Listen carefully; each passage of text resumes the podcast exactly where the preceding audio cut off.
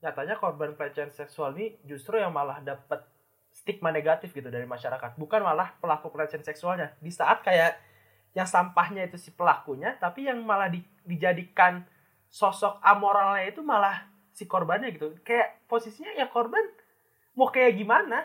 Banyak orang kayak bilang kayak ya lu kenapa nggak awalnya nggak teriak langsung kayak gitu?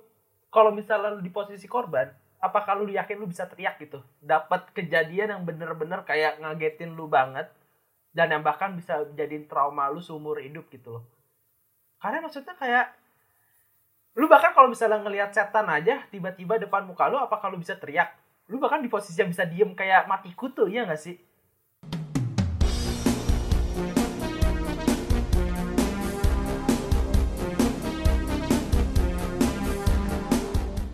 Halo kan people, balik lagi sama gue Radit di Kantuman Podcast di segmen Storytime di mana kita bakal ngebawain cerita-cerita yang udah jadi fenomena akhir-akhir ini di sekitar kita. Meskipun fenomena yang bakal gue angkat kali ini lumayan ironi ya. Di mana kalau misalnya kalian lihat di sosial media terutama TikTok atau Instagram itu kalau misalnya kalian lihat postingan cewek-cewek di uh, sosial media tersebut kadang ada ada kelakuan-kelakuan jamet-jamet yang kayak mereka anggap itu sebagai bentuk pujian tapi mereka nggak sadar kalau itu sebagai bentuk pelecehan gitu. Nah fenomena ini yang bakal gue bahas bareng teman-teman gue dari kantongan podcast yaitu di sini ada tiga cewek-cewek yang bakal menemani gue boleh perkenalan dulu coba tiga cewek-cewek ini. Ayo siapa dulu nanti lu dari abjad dulu dah Berlin Berlin. Silakan perkenalkan diri Ber. Halo, halo semuanya. Halo kalian people. Kenalin aku Berlin. Oke, padahal udah kenal ya, tiba-tiba kenalin ulang lagi nggak apa-apa. Terus di sini kita ada Majolika Shakira Devi, silahkan memperkenalkan diri. Hai kind people, kenalin gue Jolly.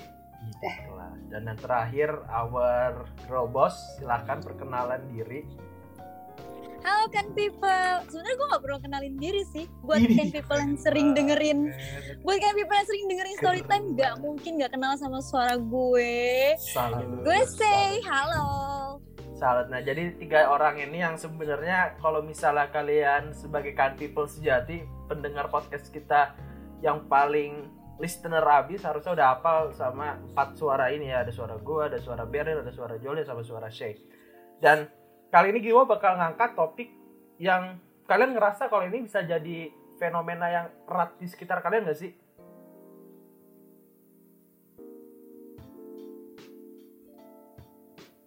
Banget.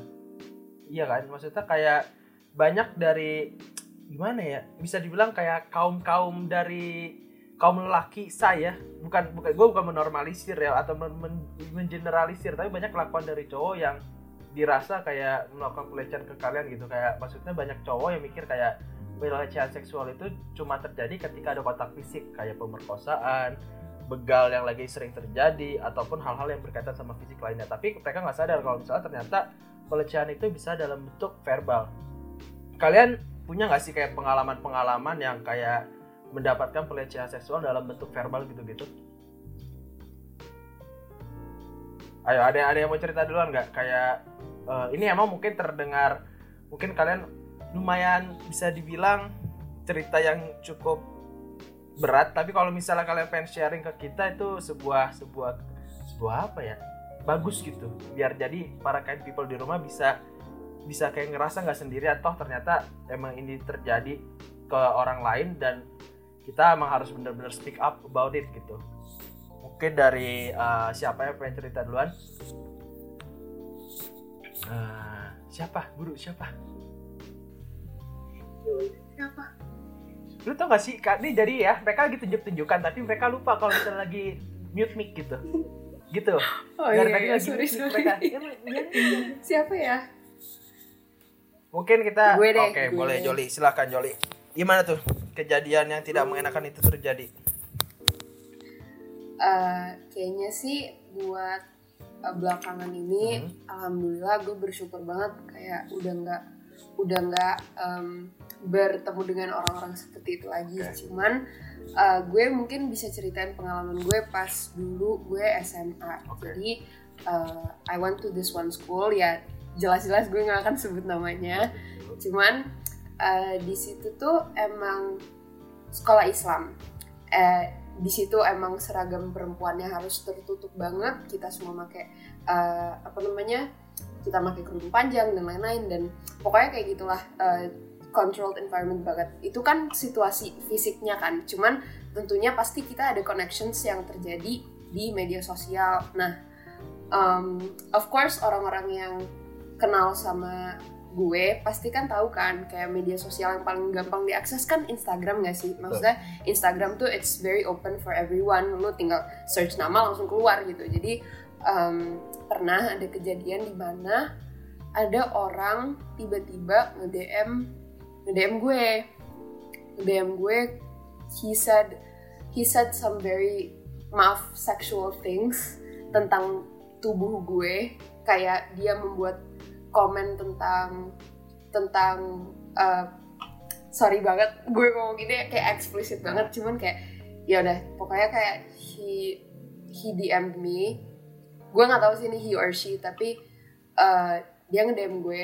Dia bilang kayak uh, payudara lo apa gitu. Pokoknya kayak bahasanya tuh lebih vulgar lah ya. Pokoknya ngomongin tentang comment about my body and sexualizing it. Terus um, gue tuh nggak gue nggak apa res- respon. Karena gue tahu orang-orang kayak gitu kan pengen reaction apa pun kan. Bukannya reaction kita seneng atau marah tapi mereka juga satisfied dengan kita yang marah-marah gitu. Ngerti gak sih? Jadi gue putuskan buat ngeblok akun ini. Terus gue kan punya second account. Siapa sih yang nggak punya second account sekarang? Gue gak punya. Nah, Aku nggak punya. Demi apa Kak Radit? Gua- Gue gak punya. Kak Berni juga gak punya. Aku nggak punya. Gak punya. Gue gue gak punya second account, gak punya third account, gak punya dump account. Kan banyak tuh orang punya dump account sekarang gitu. Oke, boleh punya semua boleh lanjutin, Jolly. Oke, itu out of topic tapi Oke. pokoknya si orang ini nemuin second account Hmm. gue, terus dia nge DM lagi, dia nge DM lagi kayak uh, you think it's easy to get rid of me kayak gitu, terus habis itu gue langsung blok. Nah ternyata or that same person itu banyak banget nge DM temen-temen gue yang lain, dia juga dan itu dalam pakai fake account ya, kayak jelas-jelas kita nggak tahu itu siapa. Dan dia nge DM gak cuman satu dua orang doang tapi kayak hmm, gue denger banyak banget temen-temen gue kayak ada kali tujuh orang dan semua komen kom semua DM DM dia tuh kayak gitu yang bener-bener nge-sexualize uh, temen-temen gue ini. Dan pernah ada case yang parah banget sampai dia yang kayak nge ngebuka fantasy dia tentang one of my friends dan tentang gue. Dia ngomong kayak gitu ke gue terus kayak aduh serem pokoknya kayak apa ya walaupun it's anonymous itu kan tetap mempengaruhi Hmm, kalau buat gue pribadi itu tuh membuat gue ngerasa kayak gue yang salah ngerti gak sih? Kayak walaupun di situ posisinya gue dalam lingkungan yang kayak kita bisa katakan religious gitu ngerti gak sih? Yang kayak kerudungnya panjang dan everything. Jadi sebenarnya kayak the way you dress itu tuh nggak Gak ngaruh sama sekali ya. Iya, kayak gitu itu kan. nggak akan nggak akan merubah th- these these unrealistic fantasies that these really weird people have terhadap diri lo gitu. Dan itu gue ngerasain first hand jadi itu kayak rada aneh. Dan yang gue rasain tuh gue jadi nyalain diri gue sendiri gitu. Ngerti gak sih? Kayak gue yang gue yang akhirnya kayak aduh berarti gue badan badan gue yang terlalu gini ya ternyata gue ternyata badan gue yang yang kayak gitu padahal sebenarnya kan itu kan Iya. ya betul. gimana Iya. sih gue nggak minta buat dapet badan kayak gini ngerti nggak jadi kayak dan for me to res apa namanya dapat respon yang kayak gitu itu kayak nyakit sakit hati banget gak sih karena itu juga ngerusak self image gue jujur kayak gue pas. SMA jadi ngerasain kayak um, ada something wrong with my body. Kayak gue kayak se- seberusaha mungkin gue buat menutup badan gue itu orang-orang tetap bakal make those comments about me. Pernah ada temen gue yang temen gue cowok. Hmm. dia dia padahal di depan gue tuh kayak nggak nggak nggak gimana gimana kayak we're just friends. Ah. terus tiba-tiba dia dia ngobrol sama temen gue bilang eh Majoli kalau kalau kayak gitu tuh sengaja nggak sih sengaja nunjukin nggak sih kayak gitu terus Aneh ya. Pertanyaannya aneh ya. lu hah it's so confusing kan karena kita pakai baju apa-apa Iya. ya ya gimana jadi ya maksudnya kayak karena sih? karena ada banget. kejadian itu kayak secara nggak langsung itu kayak ngebentuk image orang ke lu nggak sih kayak ya pokoknya apa pun yang lu lakuin jadi kayak kesannya ah ini memang sengaja gini-gini ya nggak sih cuman gara-gara iya jadi kayak iya. Oh ternyata ternyata orang-orang kayak gitu tuh ngelihat gue Iya. pakai baju apa-apa ya Iya. tujuannya buat nunjukin. Ya padahal Kan enggak kan? Iya iya maksudnya ya. Nggak ada hubungannya sama sekali. Pun dalam keadaan itu lu posisinya ya lu kayak lu bilang kan kerudungnya syariah dan sebagainya gitu-gitu kan? Iya. Iya maksudnya iya aneh-aneh aja posisinya ya gue dalam sekolah Islam terus aduh gue kok suaranya kayak retak gitu ya. Gue padahal nggak mau nangis sumpah. Cuman iya. kayak it's Gak really sad uh, iya emang. inget Mm. those times. Karena gue jadi ngerasa kayak aduh badan gue tuh Mm. nggak banget. Pokoknya pas SMA tuh I gained a lot of weight. Terus jadi kayak badan gue berubah tentunya. Terus kayak banyak banget people yang decide to make comments about that. Dan gue nggak jadi ngerasa kayak apaan sih ini? Kenapa? Kenapa? Penting banget gitu. Iya. Penting banget appearance gue. Sampai lo harus terus sampai lo yang harus ribet ribet mikirinnya ngerti gak sih? Terus eh, oh gue gue yang gue cerita kemarin yang gue jual dijual jualin Hmm. foto itu menurut lo diceritain atau enggak Terus kalau misalnya lo nyaman buat cerita ya nggak apa-apa cerita. Kalau nggak nyaman ya udah nggak usah nggak apa-apa. Gue nyaman sih Ya udah, cerita apa-apa cuman gue kayak takut aja. Nggak apa-apa. Kalau misalnya lo nyaman ya nggak apa-apa. Pokoknya balik lagi ke lo lah pokoknya jawaban-jawaban dari podcast hari ini. Oke. Mm-mm. Em, jadi gue pas SMA itu em, apa ya pokoknya kan eh, gue walaupun sekolah Islam kan dicampur kan cewek cowok. Terus itu emang sekolahnya SMP SMA terus habis itu eh, I didn't think that gue bisa diapa-apain sama adik kelas gue tapi ternyata itu yang terjadi. Jadi ceritanya I was with my friend terus dia tiba-tiba nyamperin gue kayak ngejoli kemarin gue eh, ta- kemarin tahu nggak sih? Jadi tuh ada acara sekolah di mana eh, emang kepanitiaannya digabung SMP SMA nah kebetulan temen gue ini eh, satu divisi sama cowok SMP kelas 8 di situ posisinya gue kelas 11 kelas 2 SMA terus habis itu dia bilang let's say si cowok ini namanya A lah. Hmm. Eh, si temen gue nyamperin gue dia bilang gini "Eh, Jo kemarin kemarin masa ada kejadian aneh kayak apa? Terus katanya eh, A tuh minjem iPadnya temen gue. Lagi pokoknya kayak lagi lagi rapat bareng lah terus habis itu iPad temen gue itu dipinjam. Dilihat-lihat foto-foto terus ada foto gue. Foto gue di situ posisinya ya pakai kerudung lah. Pakai pokoknya foto normal terus eh, tiba-tiba si A ini nanya ke temen gue kak ini kak Majoli kan? Terus eh, temen gue bilang iya kenapa aku boleh minta nggak fotonya kak soalnya soalnya temen-temen aku pada jual-jualin terus kayak em, di situ pas gue tahu gue bener-bener? Dan- gue gue eh, gak pernah maksudnya gue kan pakai kerudung dan gue nggak pernah eh, nunjukin nunjukin gue juga nggak pakai kerudung gitu So- tapi that's besides the point the Hmm. point is mereka tetap me- menyebar-nyebar foto-foto Hmm. gue ngejualin foto gue without my consent dan gue nggak tahu apa-apa. Terus eh, lu bisa bayangin gak sih? Kayak Iya. pas gue tahu itu gue kaget banget karena kayak apa ya buat cowok-cowok yang lebih muda dari lo yang satu lingkungan sama lo ternyata nyimpen foto-foto lo terus ngejual-jualin kayak dan that's so weird. dan yang bikin gue lebih itu kayak maksudnya kayak seakan-akan itu dijadiin kayak kompetisi gitu gak sih? Kayak dia nada tone ngomongnya tuh wah kakak punya Iya. foto ini ya ini ini ya. Maksudnya kayak itu bukan hal yang harus lu banggain gitu. Kayak buat apa gitu lu nyimpen foto orang yang gak lu kenal dan lu jual-jualin gitu. Dan itu banyak kejadiannya gitu. Nggak nggak di lingkungan Joli aja. Bahkan kalau misalnya kita lihat di lingkungan luar banyak banget kayak cowok-cowok ini gue nggak nggak mengeneralisir mungkin ada di luar sana cowok yang yang nggak ngelakuin itu tapi ternyata faktanya banyak yang ngelakuin hal tersebut gitu. Kayak punya drive isinya anak SMA mana lah punya anak kuliahan mana gitu dan banyak yang dijual beliin juga.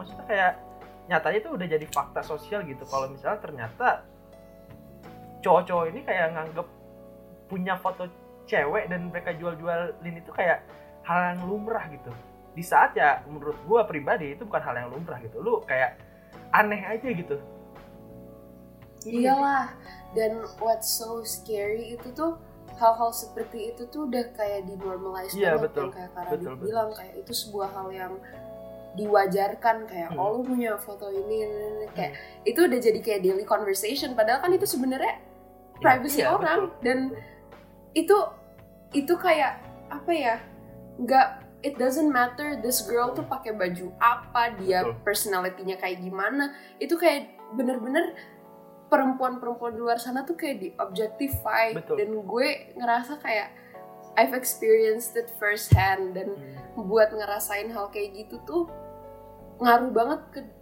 apa yang gue rasain kayak gue ngerasa kayak itu tuh salah gue padahal sebenarnya gue kan nggak ngapa-ngapain Iya ngerti betul. gak sih betul. Pun kalau misalnya ternyata foto yang para cewek ini upload di sosial media yang konteksnya emang untuk publik, ya bukan jadi hak lu juga buat nyimpan foto itu, iya gak sih? Kayak maksudnya benar ya banget emang emang itu cuma buat buat buat apa ya? Buat buat publikasi umumnya aja lo gitu. Nggak nggak nggak lu nggak punya hak kayak ah gue simpen akan ini juga dia share buat umum.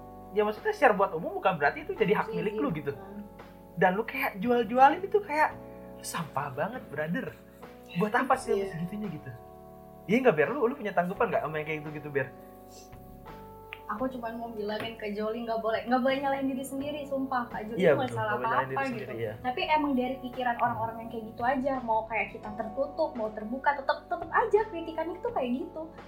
Dan nggak bakal bisa kita tuh nggak bakal bisa ngontrol pemikiran orang lain gimana ke kitanya. Yang penting kayak ya udah gitu. Tapi kadang ngeselin juga sih gimana cara menanggepin orang-orang yang kayak gitu kayak mau diomelin juga bingung udah kesel duluan. Terus kayak mau dimaki-maki juga kayaknya ngabisin waktu.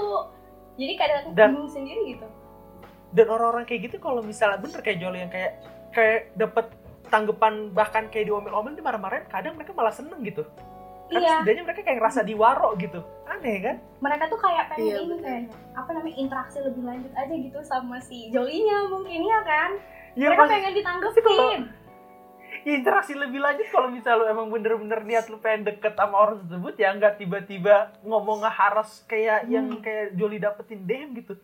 Ada cara. Iya. Itu bahkan bukan cara manusiawi itu cara hewani juga nggak nggak bisa masuk. Cara setan itu mah udah.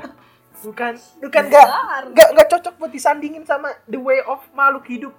Ber berkomunikasi gitu loh.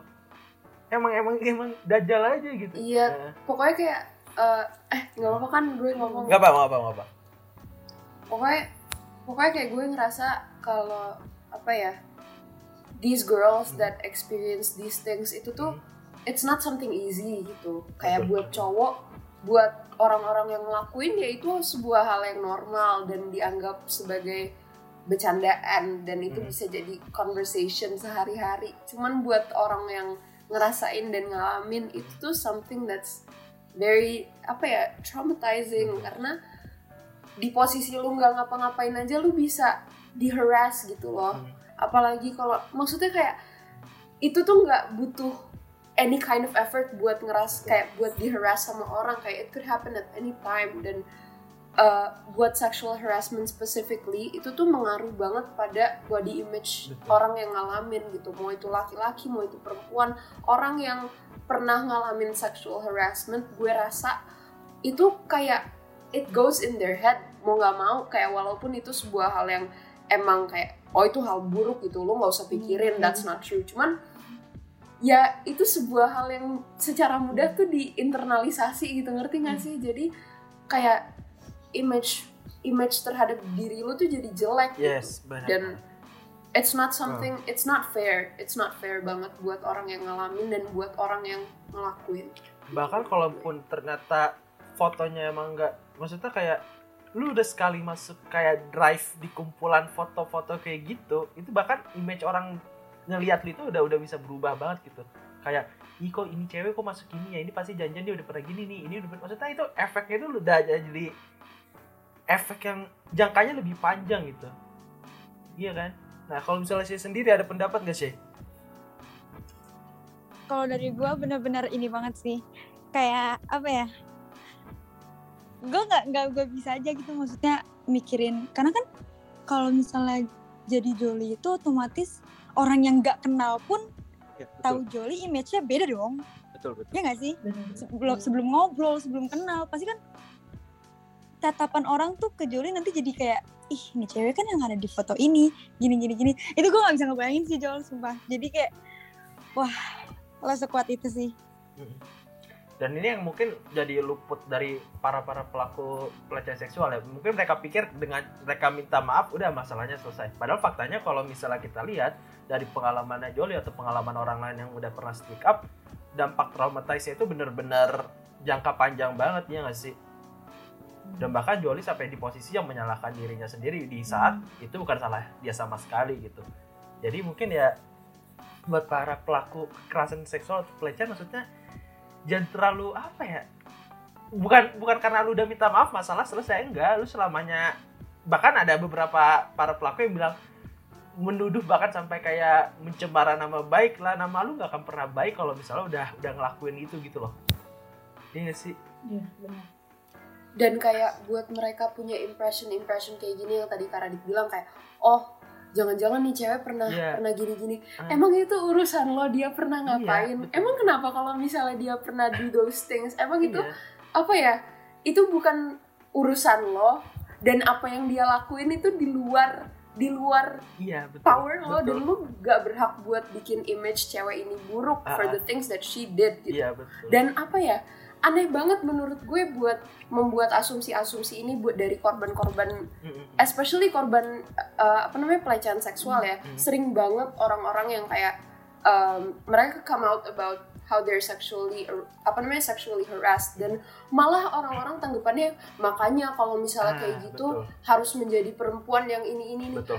Lu pikirin deh kayak dia tuh ngapain di hidupnya yang dia Hmm. like I wouldn't wish what happened to me itu on my worst enemy. Kayak gue nggak akan gue nggak akan doain orang ngalamin hal kayak gitu. Karena itu ya it's not human. It's Hmm. not kayak nggak ada yang pantas buat merasakan kalau tubuh mereka tuh salah. Karena atau apa yang mereka lakuin itu berhak buat dihakimi sama orang lain. Karena that's so inhuman. Kayak itu bukan itu nggak ada sopan santunnya dan nggak ada respect betul. for people sama sekali gitu. Betul betul dan maksudnya selain selain terjadi kayak di ranah sosial media kita juga bisa nemuin banyak bentuk pelecehan dan bahkan orang benar-benar lakuinnya obvious banget gitu nggak sih? Kayak kalian pernah nggak sih kayak di jalan tiba-tiba disuitin lah kayak di cewek-cewek dan bahkan sampai kayak di satu sisi kalau misalnya kita lihat di luar negeri ya ekstrimnya bakal sampai ada kontak fisik gitu.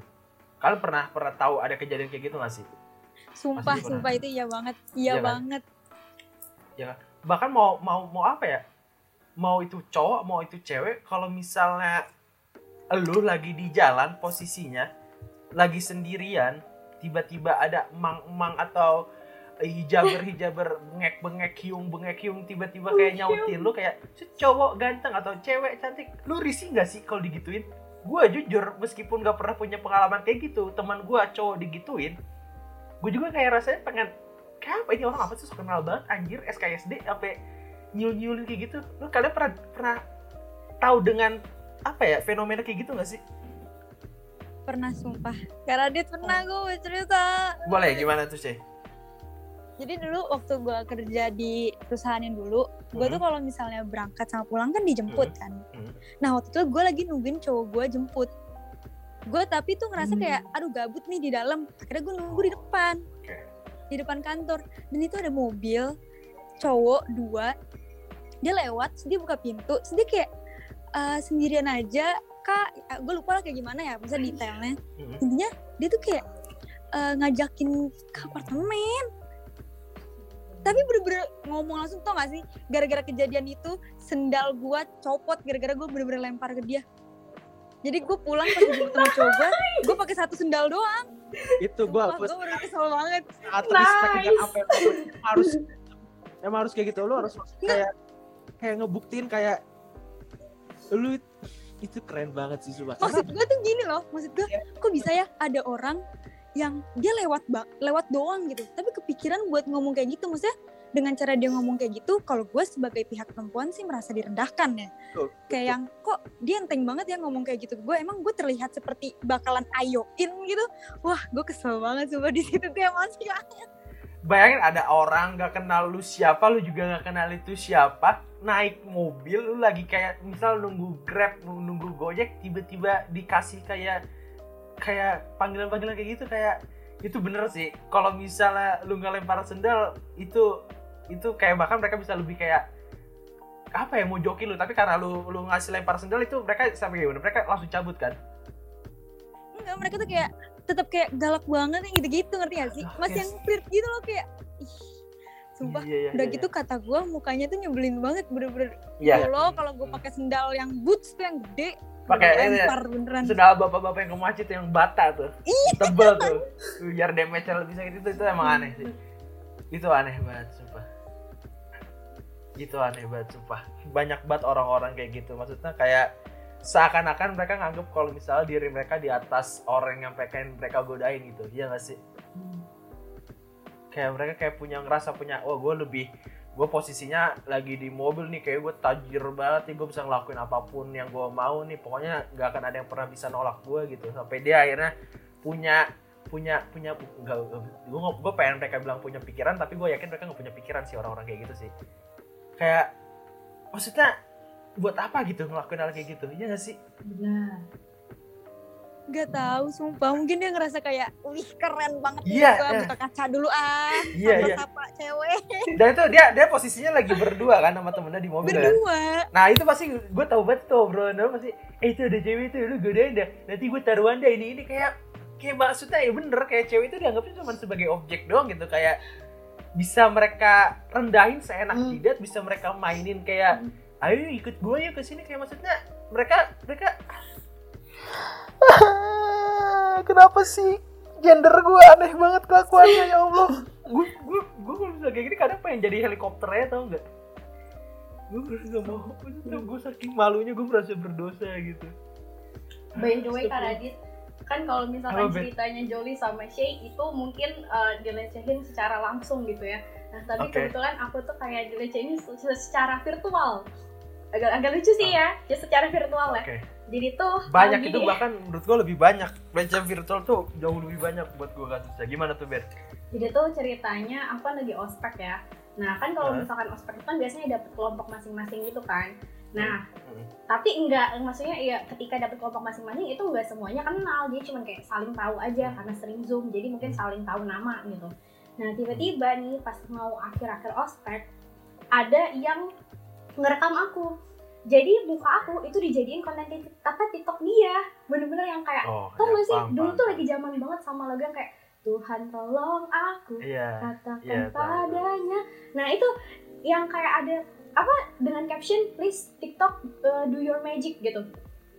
Dan- Ah, bahkan kayak kayak aku tuh kesel aja gitu. Tiba-tiba kayak ada teman aku kan karena akunya nggak punya TikTok jadi teman aku Hmm. itu kayak share link ke grup ospek tadi. Terus dia langsung tag Oh. aku ini bukan sih orangnya gitu. Terus aku lihat pas aku lihat lah kok ada muka aku? Sedangkan aku aja nggak pernah ngepost muka aku di TikTok. Aku sendiri aja nggak pernah ngepost muka aku sendiri di TikTok dia berani-berani banget gitu ngevideoin muka aku lagi pelangap pelongo lagi pelangap pelongo gitu Lagi- kayak nggak ada lagi cosplay jadi- dia taruh cosplay gitu jadi di Jokowi TikTok. ya.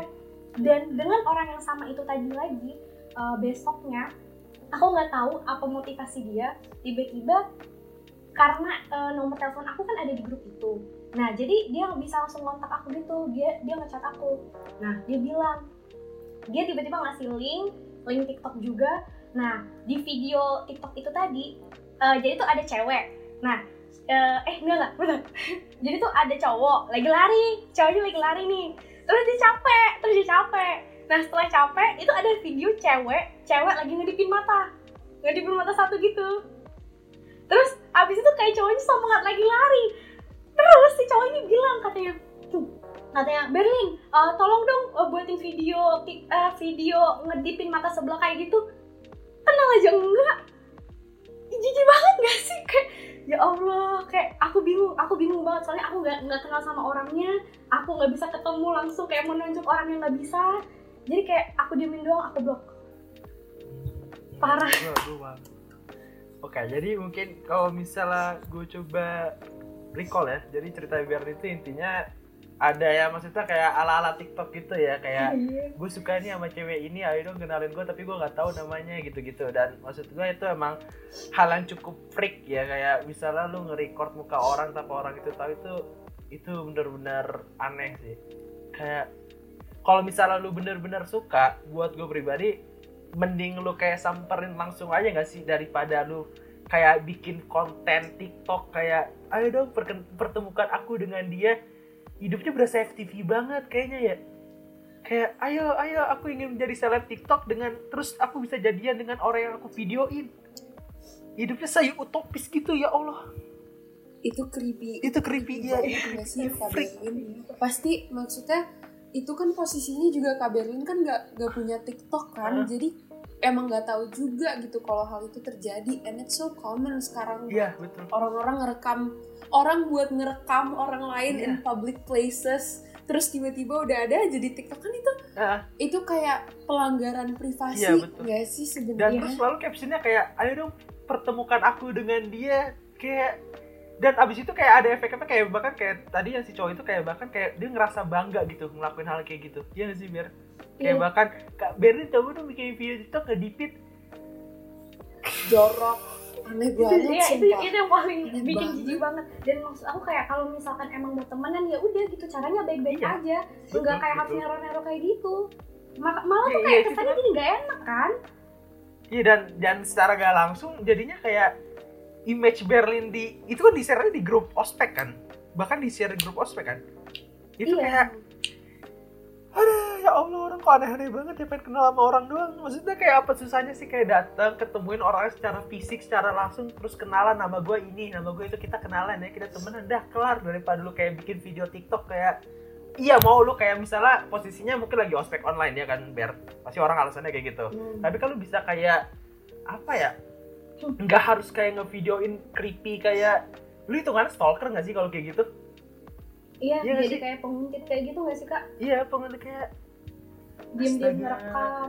Dan yang yang kayak gitu sebenarnya sekarang udah bisa Ih, itu dipidanakan. Kalau misalnya kita ngadu.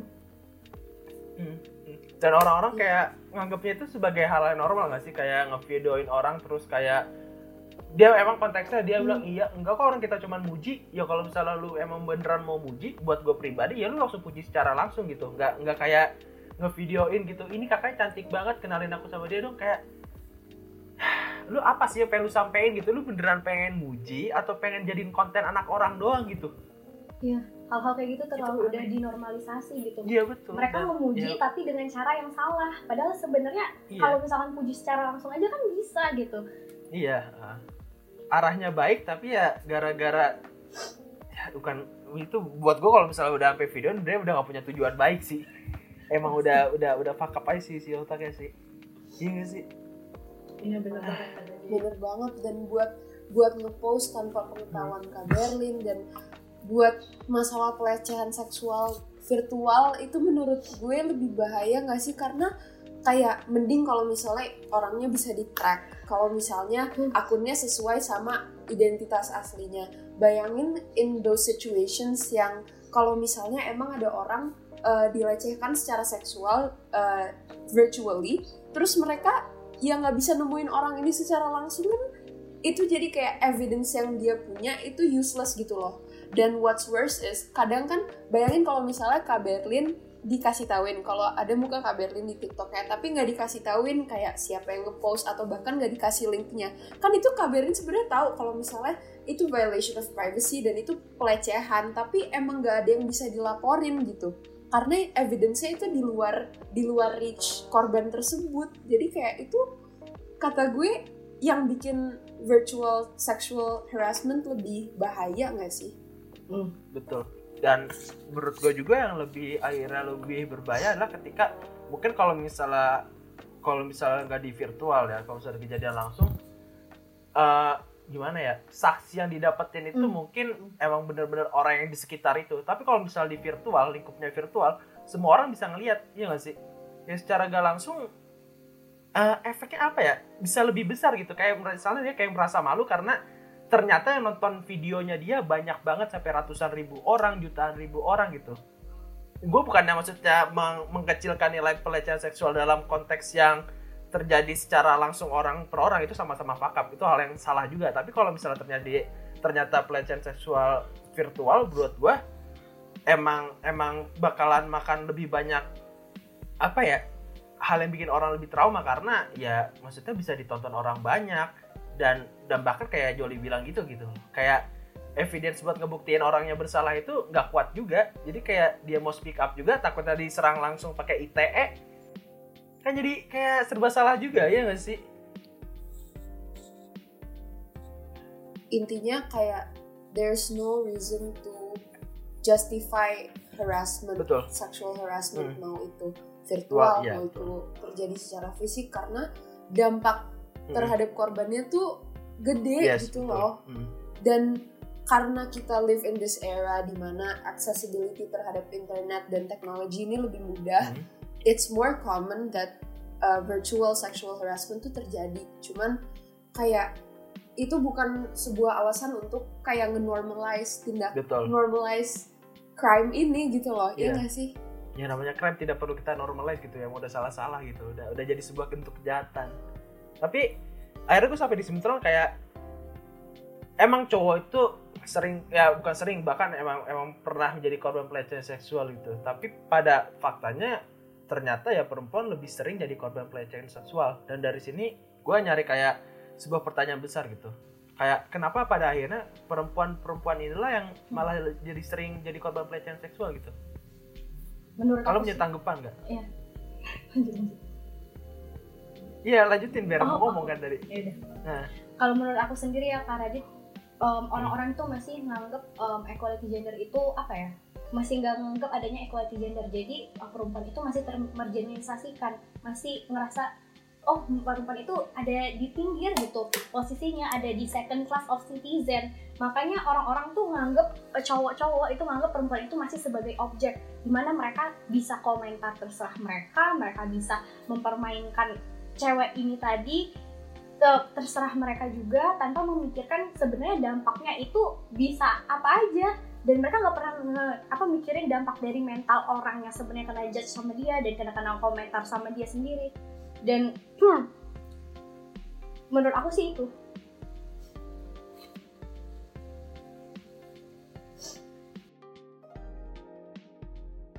Menurut aku juga itu sih sama kayak Kak Berlin. Menurut aku it's very hard at times like this buat merasa kalau perempuan tuh di treat equally as men. Kayak especially in kayak the way it's so easy buat nge-objectify perempuan. Padahal sebenarnya ya kita juga hidup tuh bukan buat nge-satisfy lu kita tuh hidup tuh for our, our own satisfaction to be comfortable in our own skin. Kenapa?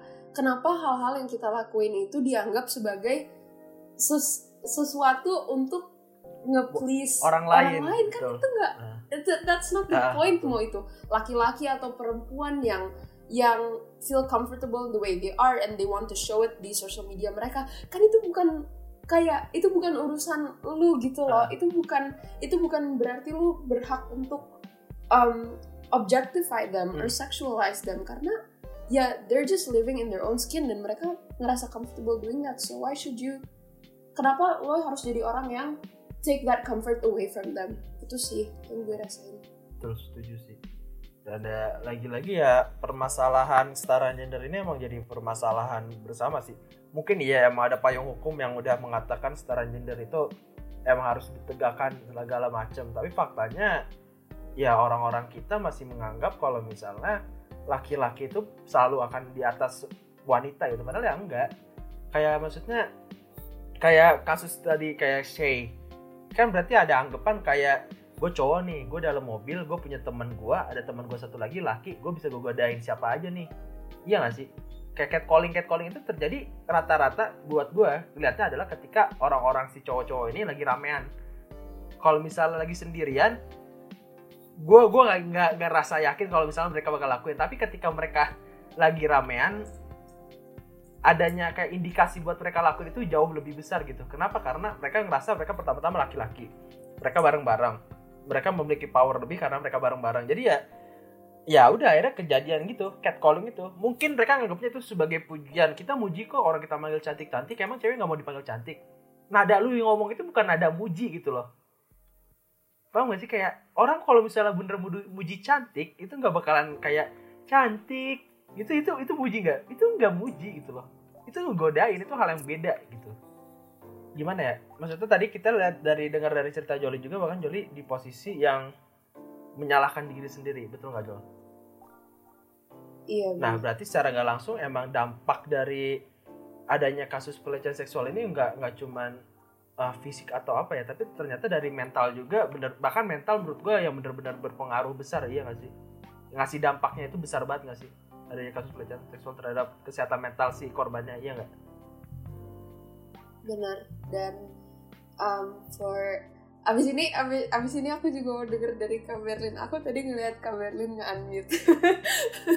Pokoknya uh, for people yang seumuran kita maksudnya kayak di umur kita tuh sebenarnya kayak as people emang nilai terbesar tuh social image di umur kita ini. Kayak kita nge-value banget cara orang menanggapi kita karena uh, di umur kita ini kita juga rely on uh, orang lain di hidup kita gitu dalam aspek sosial. Jadi kayak buat adanya the sexual harassment itu tuh bakal mempengaruhi self image salah satu eh maksudnya kayak itu bakal ngerusak image orang gitu di terhadap diri mereka sendiri.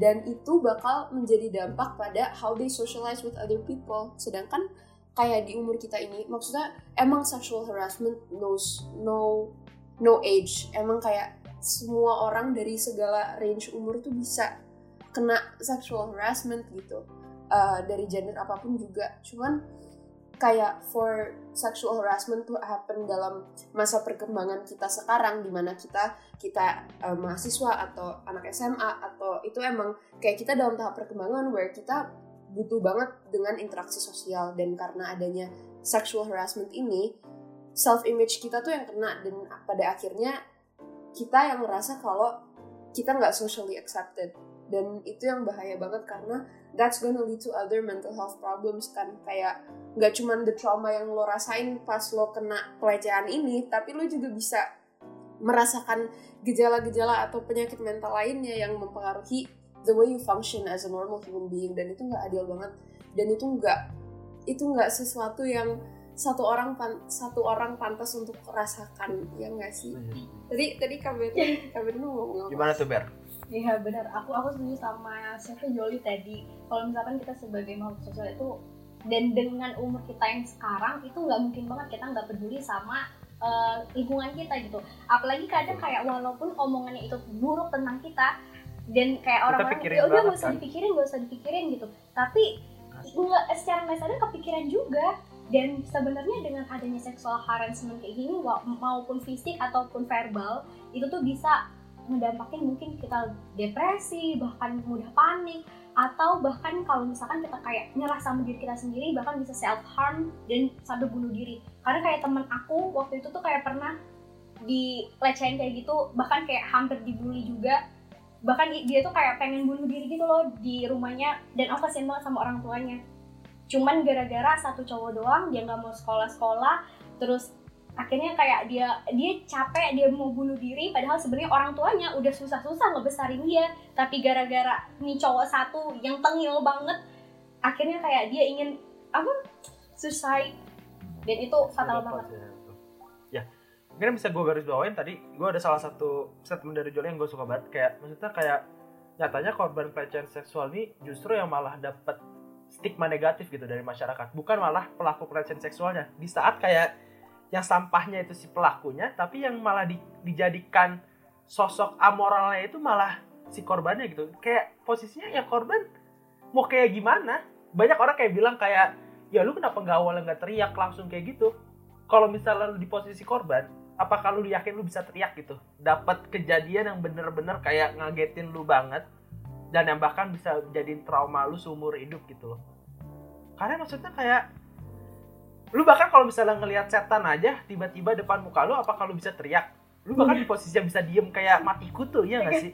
kaget. Ini apalagi ada orang bahkan kan banyak yang bilang kalau misalnya sebenarnya ya yang lebih serem dari setan ya manusia. Dan dalam kasus pelecehan seksual menurut gue itu hal yang bener banget. Manusia bisa lebih serem daripada sebuah setan gitu.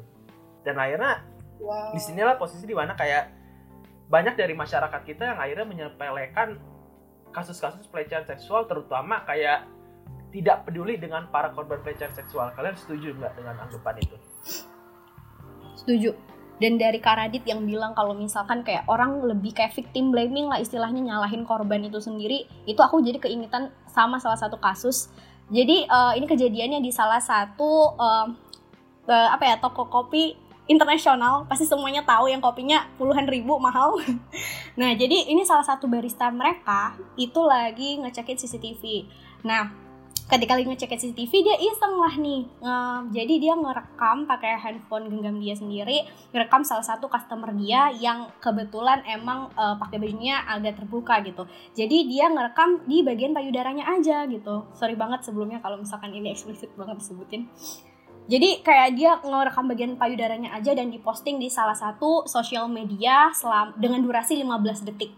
Dan di situ orang banyak yang komen kalau ini dasar dasar orangnya aja salah. Ngapain juga pakai baju terbuka? Kenapa juga badannya seksi-seksi banget? Kenapa juga payudaranya gede? Kan itu kayak di luar jangkauan gitu loh. Maksudnya kayak siapa mau di kayak gituin gitu. Dan bahkan kayak pengen ngebunuh orang yang ngerekam gak sih jadinya bukan tapi kenapa jadi korban yang disalahin gitu serius itu aku bingung banget dan bahkan nih ya Kak Radit aku waktu itu kemarin eh, pernah pernah nge- ngebaca juga salah satu berita jadi ada salah satu eh, korban pelecehan seksual dia itu melapor tapi karena dia nggak ada eh, saksi dan bahkan dia nggak ada bukti di waktu yang sangat singkat itu kan kayak sangat tidak memungkinkan ya ada bukti maupun saksi di waktu yang sangat singkat dan dia juga kayak nggak bisa ngomong apa-apa lagi karena udah kaget eh, jadi korban pelecehan seksual itu sendiri. Akhirnya ketika dia ngelapor ke salah satu pergu apa? Pengadilan tinggi negeri di salah satu daerah ketika diadili hakim agungnya malah dia main-mainin kak. Dia malah nanya kayak gini maaf banget ini kalau misalkan kayak aneh tapi dia malah nanya kayak yang pertanyaan-pertanyaan yang ditunjukkan kepada korban ketika ingin me- istilahnya ingin menunjukkan kalau misalkan si pelaku ini tadi bersalah dia kayak eh, mempermainkan pertanyaan-pertanyaan tersebut. Dan salah satu yang paling di highlight yang paling nggak sopan itu adalah eh, warna pakaian dalam kamu apa itu kan gak make sense banget itu gak make sense banget. Pertanyaannya macam apa? Kayak apa sih ini hakim agung? Kok bisa sih dilantik jadi hakim agung tapi omongannya kayak gini? Parah banget. Kayak aku mikir ya penegak hukum aja di Indonesia aja kayak gitu gitu. Gimana mau ngelindungin para warga negaranya? Ya gak sih? Betul betul.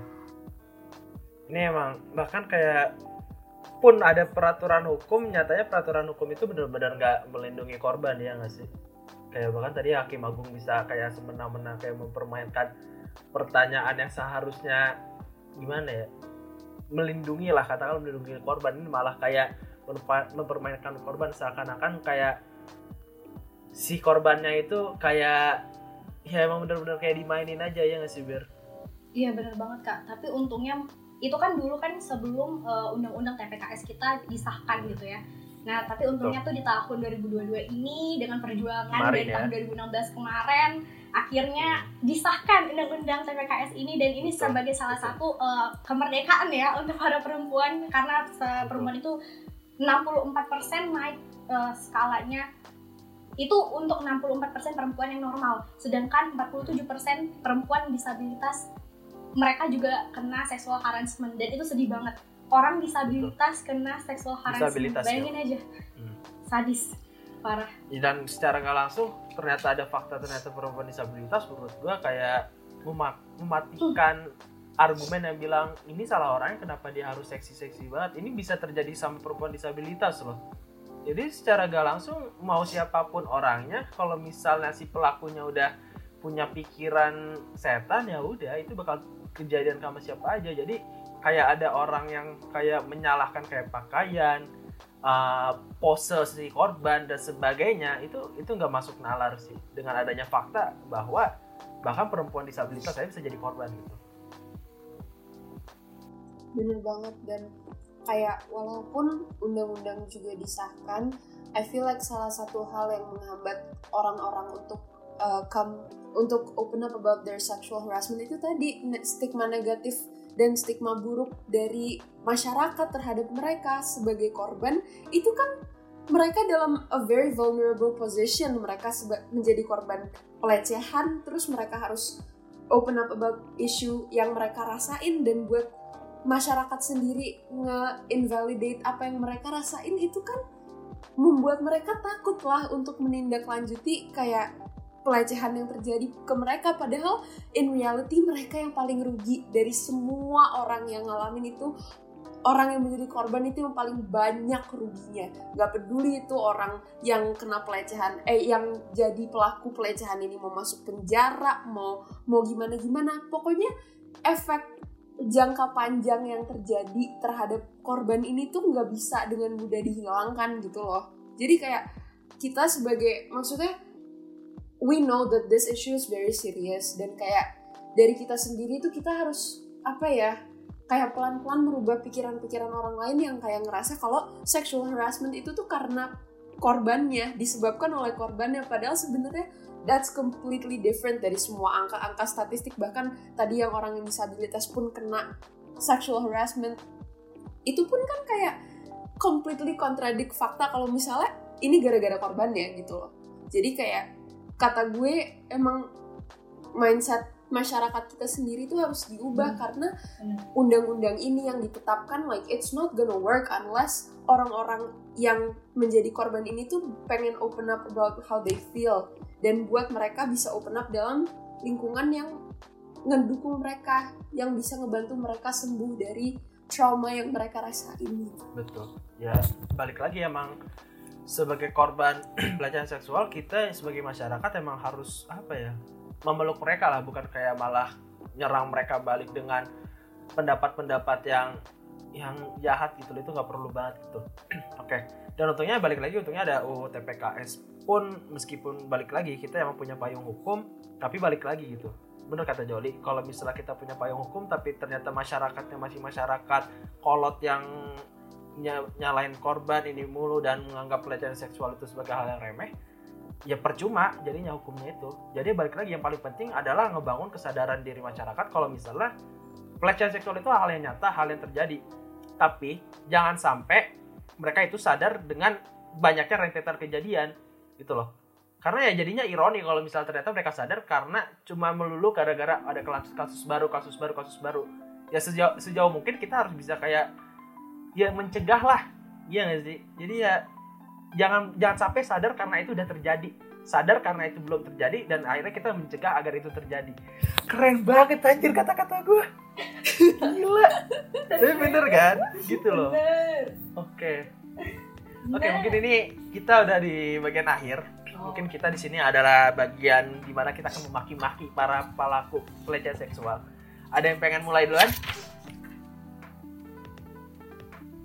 mungkin ada siapa siapa yang mau mulai Joli, lagi Joli. kanan siapa Stefan ini kanannya Joli Stefan nih oh Berlin boleh Berlin Oke. Oke, aku ya. Oke. nah Aku sebenarnya nggak mau maki-maki ya. Aku lebih pengen ngajak eh, masyarakatnya untuk bisa speak up. Kayak gini. Kalau Oke. misalkan emang kita mau eh, ngebentuk masyarakat yang memang nggak ada kekerasan seksual lagi, gimana caranya? Ya kita segala bentuk kekerasan seksual kita harus berhentiin. Stop objecting us. Stop maybe culture become more bigger. Dan jangan takut buat speak up. Ketika kalian speak up, itu kalian nggak cuman apa ya ngebantu untuk ngedapatin hak kalian untuk ngedapatin keadilan diri kalian sebagai warga negara. Tapi kalian itu juga ngebantu orang-orang yang mungkin aja bisa menjadi korban selanjutnya.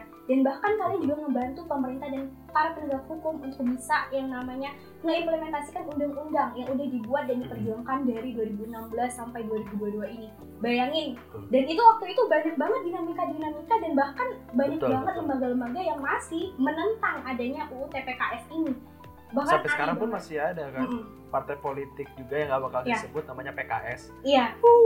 Saya sebut juga juga dia Iya, salah gitu kan. satunya yang sebenarnya menolak pas Betul. uh, UU TPKS ini disahkan. Bener. Gitu aja dari aku. Joli gimana Joli? Uh, kalau dari aku mungkin Kak Berlin tadi udah udah menyentuh banget ya. Maksudnya kayak it's udah mencakup segalanya kayak stigma masyarakat memang harus berubah. Tapi mungkin I wanna say something yang kayak lebih personal ke korban-korbannya. Mungkin kayak maybe sometimes orang yang ngerasa yang dilecehin pun nggak sadar kalau mereka dilecehin af dan baru sadarnya setelah kejadiannya terjadi. Dan um, I know that it's hard buat ngelewatin sesuatu kayak seperti itu. Dan I wouldn't wish for anyone to feel that way dan tapi untuk bagi kalian yang mungkin pernah merasakan uh, dilecehkan secara seksual please know that it's not your fault. Kayak it was never your fault to begin with. It doesn't matter what you wear gender lo apa lo umur berapa. Itu nggak mempengaruhi the fact that you were hurt dan lo dan lo apa ya kayak you were hurt in the worst place possible dan you can come back from that kayak it's very possible buat kalian sembuh to get better. And jangan sampai kejadian yang kalian rasakan itu um, mempengaruhi self image kalian. Kayak mau kalian laki-laki atau perempuan kalian diciptakan in the most perfect form possible. Dan for you to experience uh, harassment for you to objective for you to be objectified physically itu di luar it doesn't mean that you're ugly jangan pernah berpikir seperti itu dan uh, I know that buat merasakan hal seperti itu efeknya tuh jangka panjang dan uh, gue selalu megang kata-kata kalau good things take time. So for you to love your body and for you to appreciate yourself, it takes time. Dan it's very normal to heal from that dari waktu untuk uh, membutuhkan healing dari, dengan jangka yang sangat panjang. Kenapa gue ngomong healing jadi jorok katanya? Tapi maksud gue bukan healing healing lo pergi ke mana-mana ya, cuman kayak for you to heal and for you to accept yourself and your body itu sebuah hal yang it's a journey yang panjang dan kalian uh, gue yakin kalian mampu untuk melewati segalanya dan to accept the way you guys are uh, sebagai diri kalian sendiri as your true self. Oke, keren. Guys. Keren. Betul, betul, betul, betul. Korban itu harus lebih sering dilindungi ya teman-teman. Jadi jangan, jangan ya. Marilah kita hina-hina pelaku kekerasan seksual bukan para korbannya. Betul tidak? Benar. Sekarang bagian saya yang menghina-hina pelaku kekerasan seksual. Tadi kan biarin udah payung hukum. Joli bersama berdiri bersama korban. Sekarang saya bagian yang menghina pelaku kekerasan seksual. Oke. Kayak maksudnya gini loh.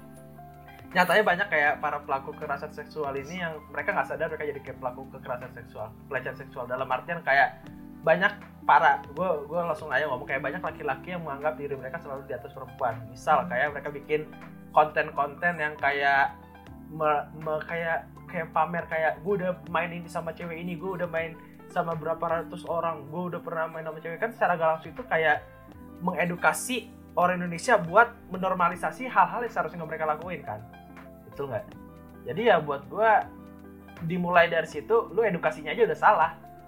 Lu lebih baik ya edukasinya ya ya lu harus benar-benar jelasin gitu loh. Lu harus kalau misalnya kekerasan seksual lu harus berdiri bersama korban lu harus memberikan bantuan hukum. Ya maksudnya selalu posisikan lu posisikan diri lu sebagai korban bukan kayak sebagai pelakunya gitu ya. Bahkan jangan sampai gitu lu jangan sampai jadi pelaku kekerasan seksual seksual gitu. Jadi ya intinya buat orang yang lakukan pelecehan seksual ya lu sampah itu aja sih dari gua.